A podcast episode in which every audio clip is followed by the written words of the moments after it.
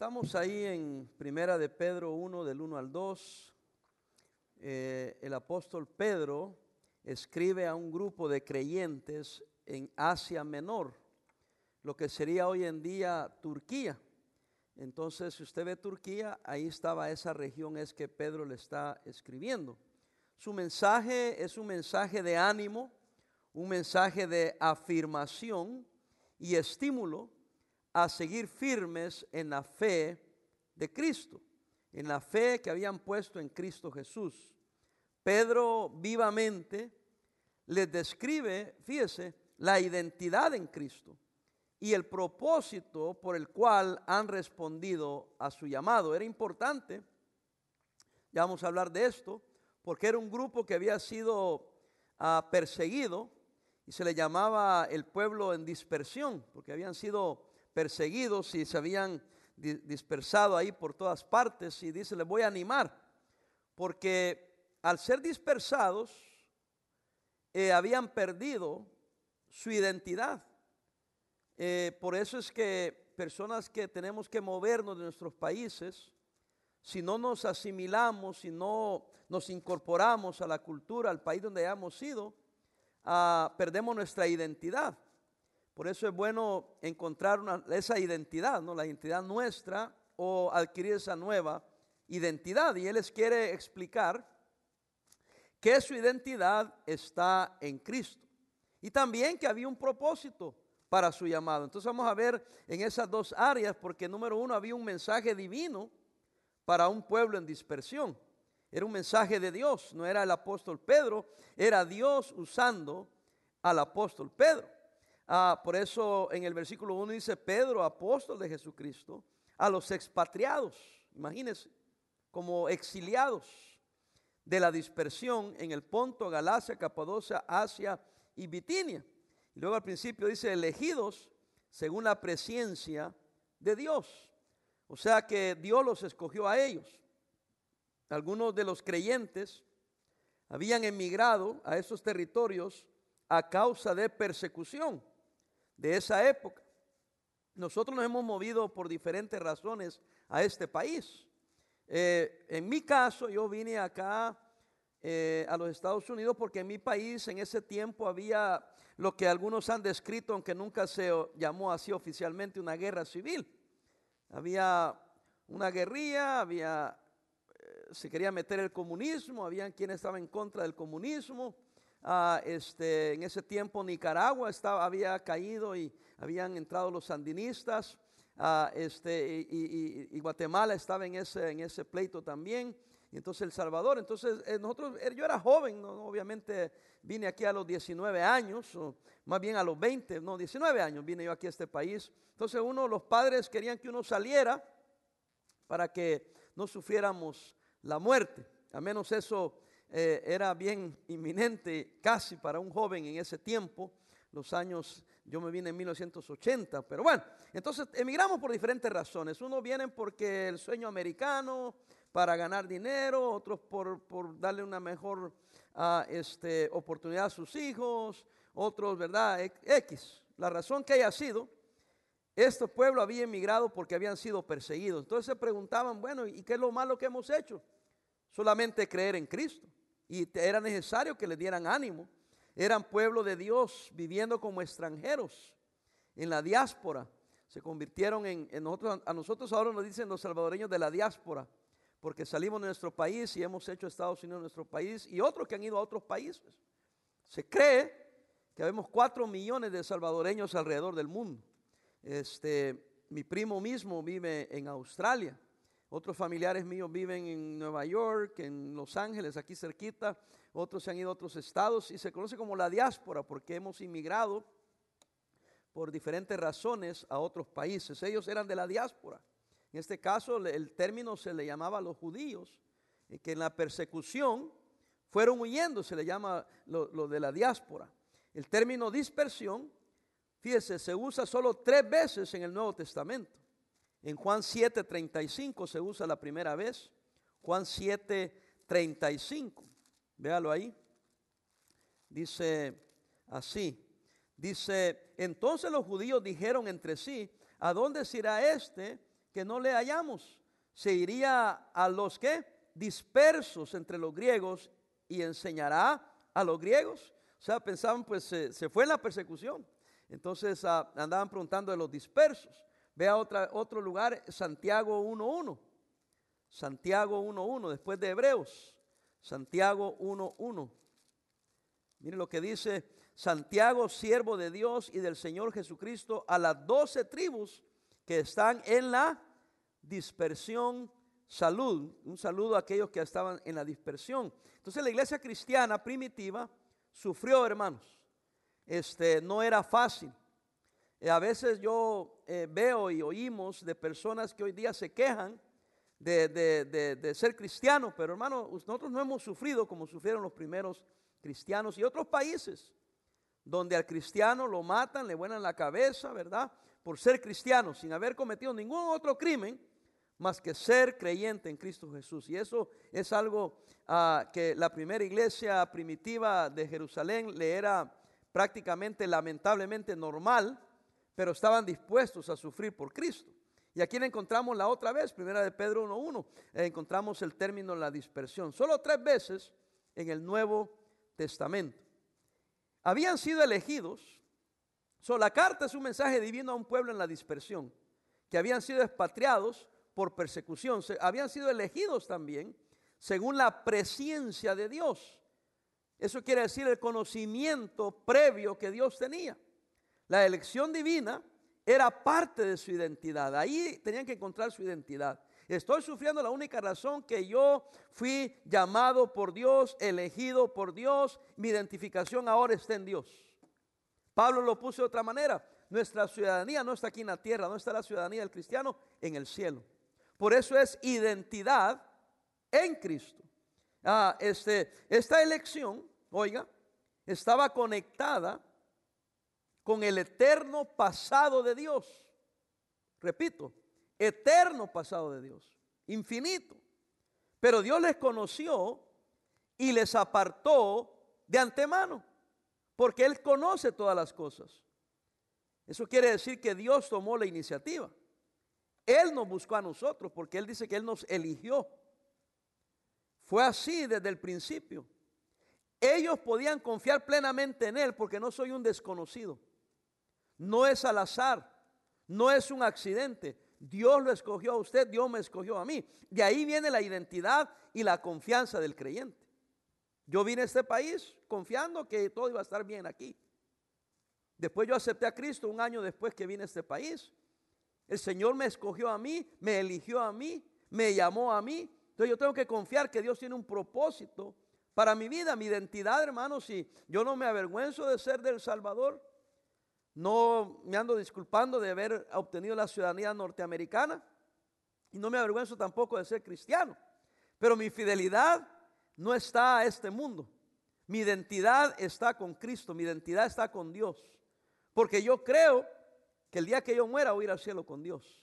Y eso no quiere decir que renuncio a mi, a, a de donde nací. Yo amo a mi pueblo, yo voy cada año allá a predicar y cada año voy, aunque sea una semana de vacaciones. Y estoy enterado de lo que está pasando, oramos por el pueblo salvadoreño, porque es nuestro pueblo, como oramos por este precioso país también, el cual estamos infinitamente agradecidos, ¿verdad? Pero mi identidad realmente está con Cristo, mi fidelidad está a Cristo. Antes que, que, que, que, que, que, que una nación o antes que una persona, mi fidelidad, mi identidad está con el Señor Jesucristo, porque sé que con Él todo va a estar bien. Dios pone todas las cosas en su lugar. Yo fui escogido, fui elegido por Dios, no fui un accidente, no soy una casualidad. Él tiene un propósito para mi vida, ¿ok? Él tomó la iniciativa. Ahora, eh, vamos a la segunda parte, que es el mensaje divino para un pueblo con misión. Misión, acuérdense que estamos hablando de identidad y propósito. Nuestra identidad está en Cristo, ¿ok? Dios nos apartó, Dios que nos conocía desde el principio, nos eligió, porque Él conoce eternamente todas las cosas. Esa es mi identidad, ¿ok? Está en Cristo.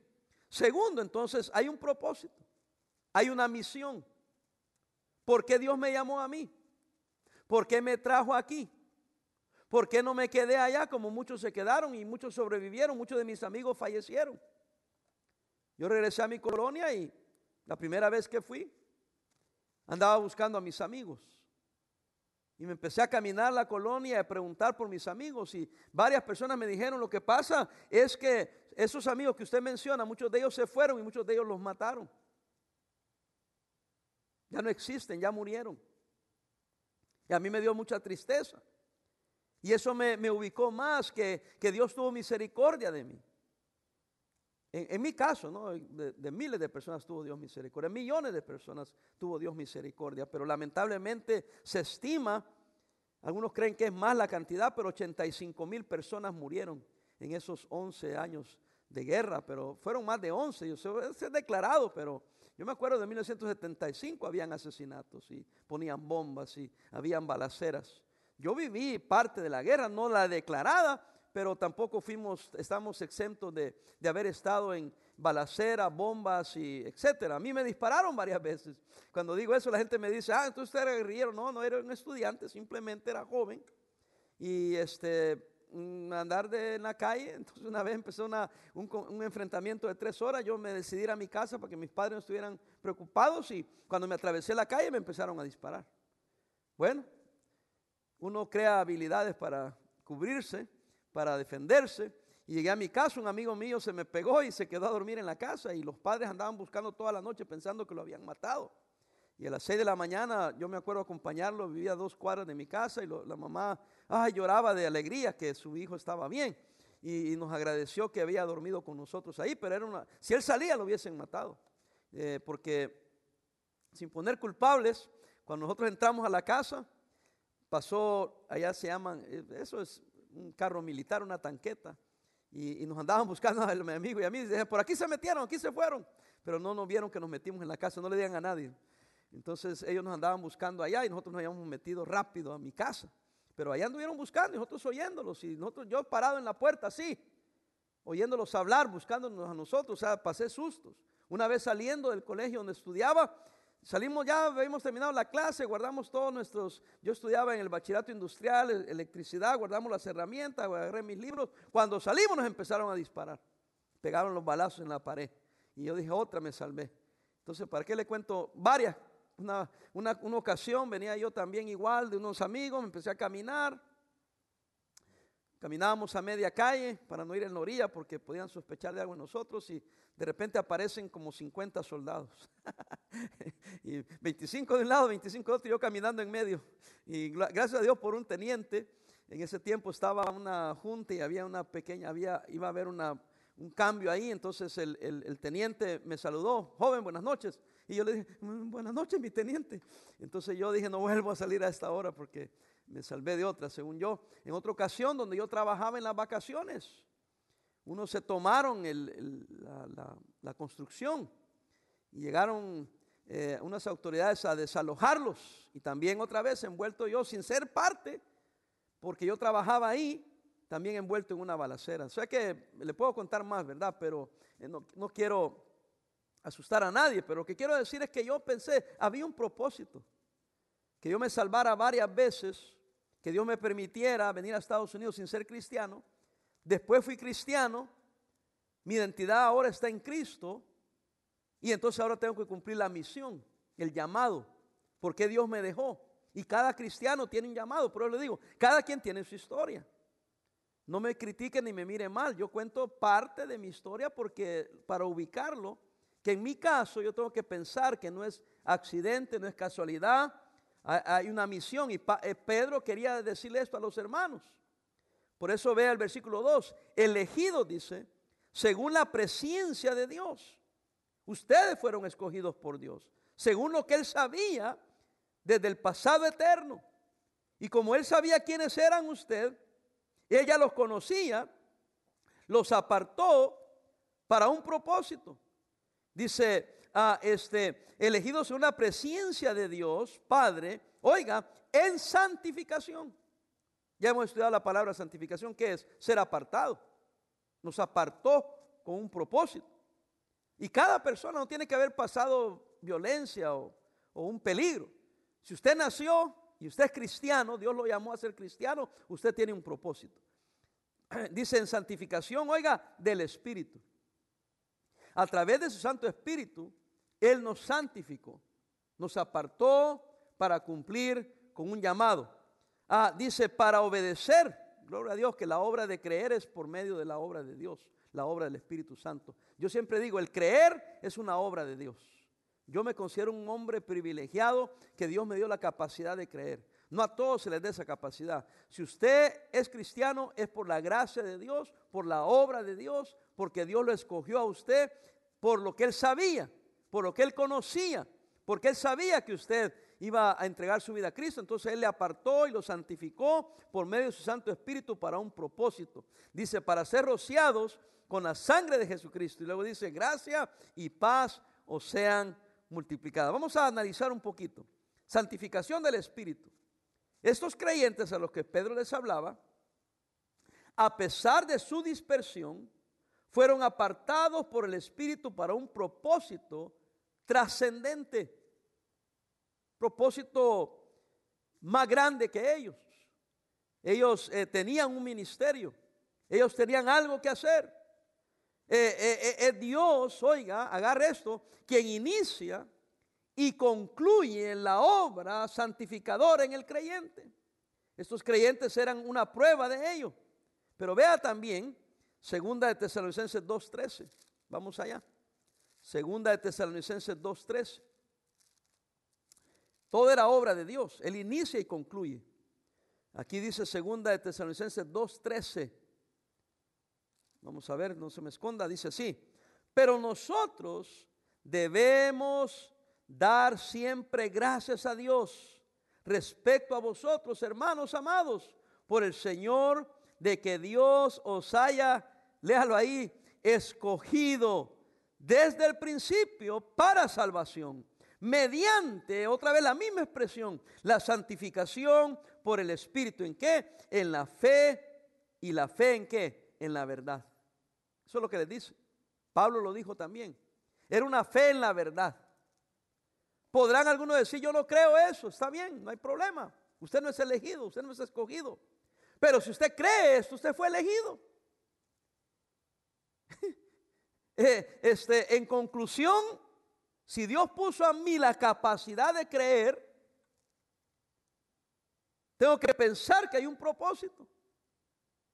Porque Él me escogió a mí. Billones de, de seres humanos en este mundo. Comparado a los que somos salvos, somos una inmensa minoría. Pero Dios me escogió a mí. Y entonces yo soy un privilegiado. Ah, este, la iniciativa de Él, Él inicia y concluye la santificación. Este, ah, este, es algo maravilloso que Dios le ha escogido a usted y a mí. Por eso no lo tome a, a como algo leve.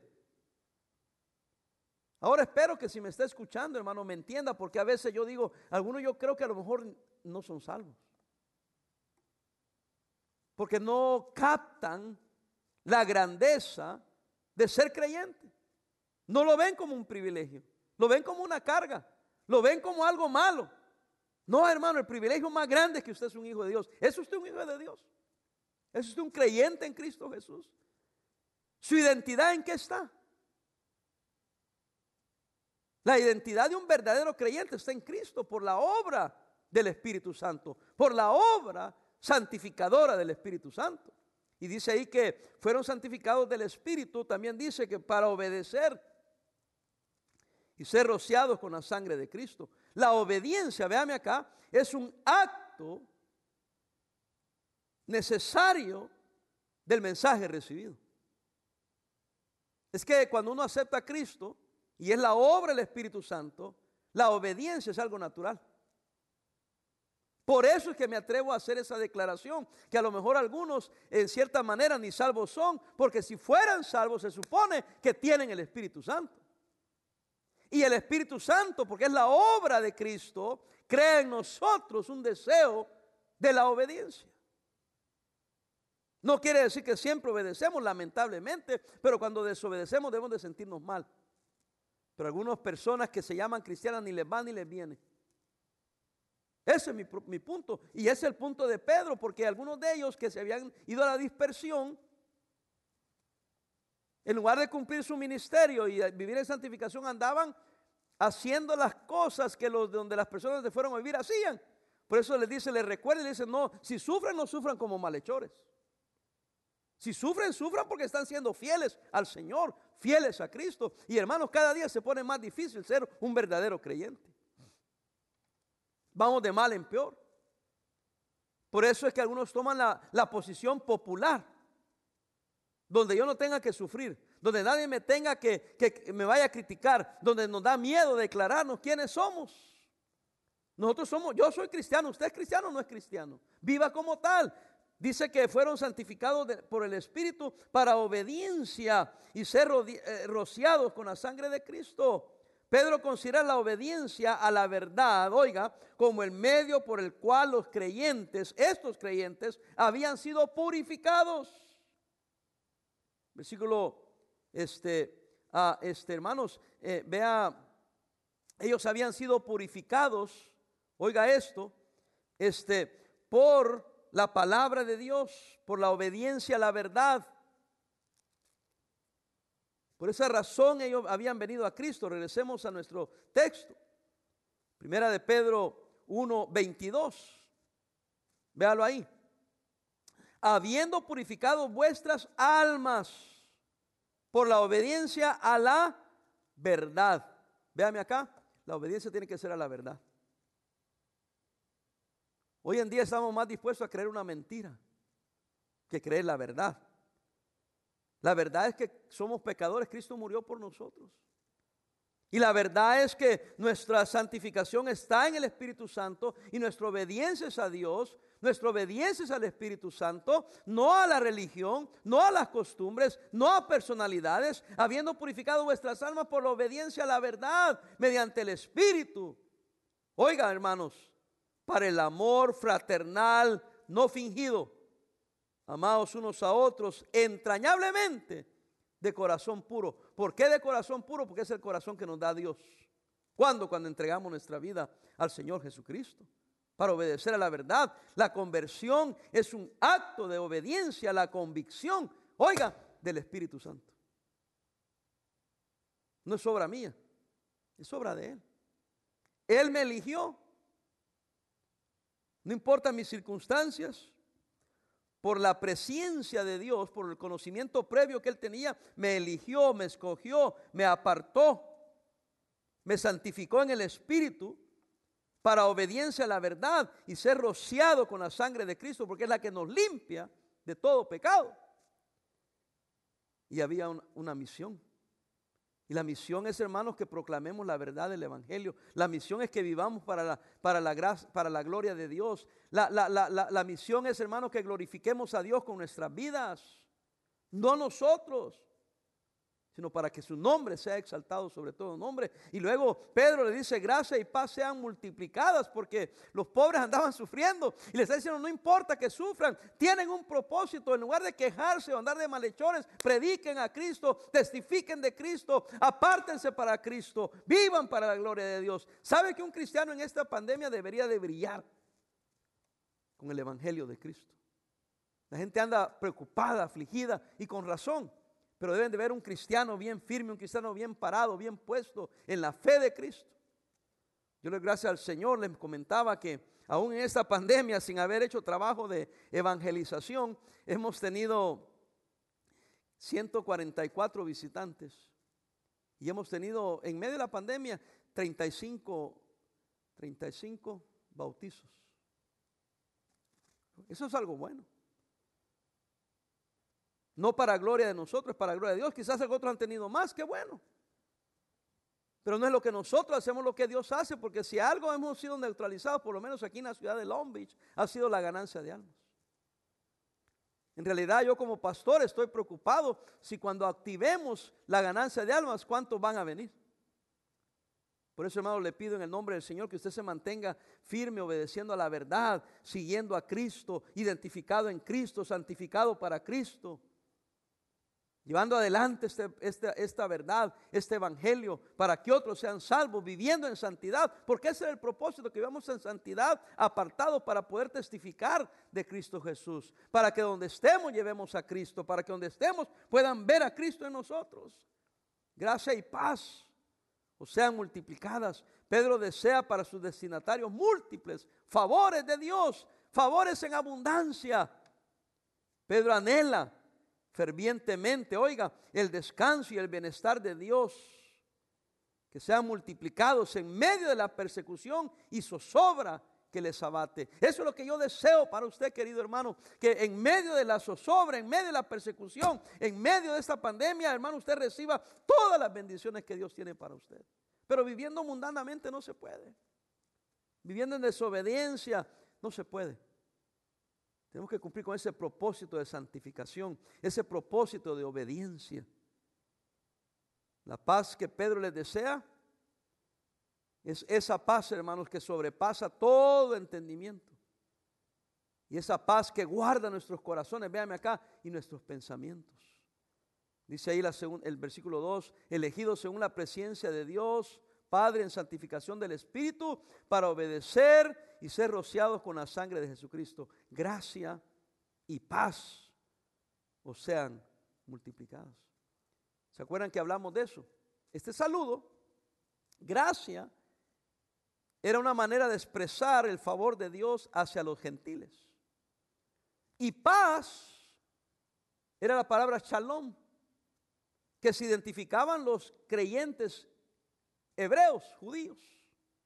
So, él está diciendo tanto a gentiles como judíos, a todos los que son creyentes, les deseo las más ricas bendiciones. Su identidad está en Cristo. Su propósito está en Cristo. En la santificación, en la obediencia. Y entonces Dios hace su gracia, Dios manifiesta su paz, su poder, su favor en nosotros, que nos hace vivir a través de las, pre, de las, de las persecución, a través de las pruebas. Y hermanos, eh, eh, eh, las pruebas han sido difíciles, pero el Señor ha sido grande y maravilloso con nosotros. ¿Sabe cómo yo voy a, cómo vamos a lograr usted y yo? Y yo voy a mantenerme firme con la ayuda de Él. Porque ¿quién fue el que me llamó? Él. ¿Quién fue el que me santificó? Él. ¿Quién me roció con su sangre para el perdón de pecados? Él. ¿Y quién me va a bendecir? Él, a través de mi obediencia. ¿Obediencia a qué? A hacer todo lo que Él me manda. Obediencia a la verdad.